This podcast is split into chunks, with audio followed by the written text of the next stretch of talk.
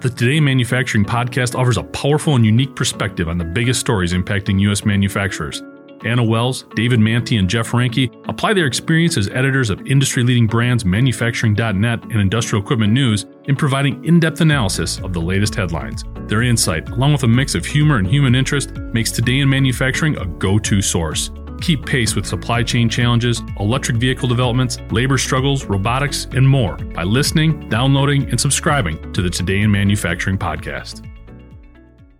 How a $1.2 billion scandal is taking a networking giant back to the 90s. I'm Jeff Reinke. This is IEN Radio.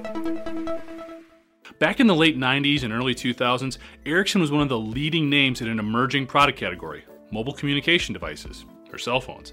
This was a time before Android and Apple, so the Swedish telecom company was competing against the likes of Motorola, Nokia, and Blackberry.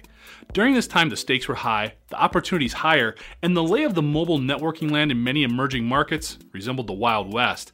So, although the company stopped producing phones more than 15 years ago, some of those early practices apparently continued, and now they're about to pay a heavy price for mistakes made over the last two decades. Over the years, Ericsson has transitioned to focus more on networking equipment, with its products playing a key role in the development of 5G infrastructure and the Internet of Things.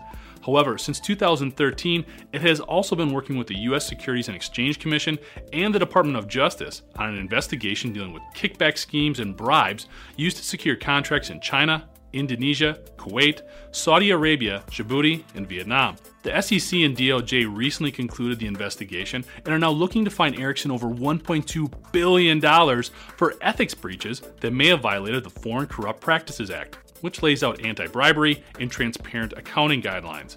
The company preemptively fired 50 people last year for practices that reportedly continued up until early 2017. The investigation's findings come at a time of transition for Ericsson, as it has been cutting costs and freeing up resources to continue its surge in the 5G market. It recently claimed to have its products deployed in about two thirds of all current 5G networks.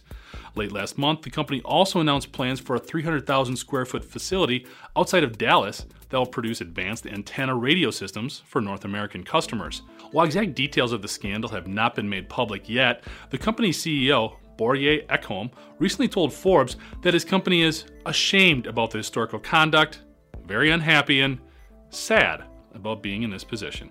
I'm Jeff Reinke. This is IEN Radio.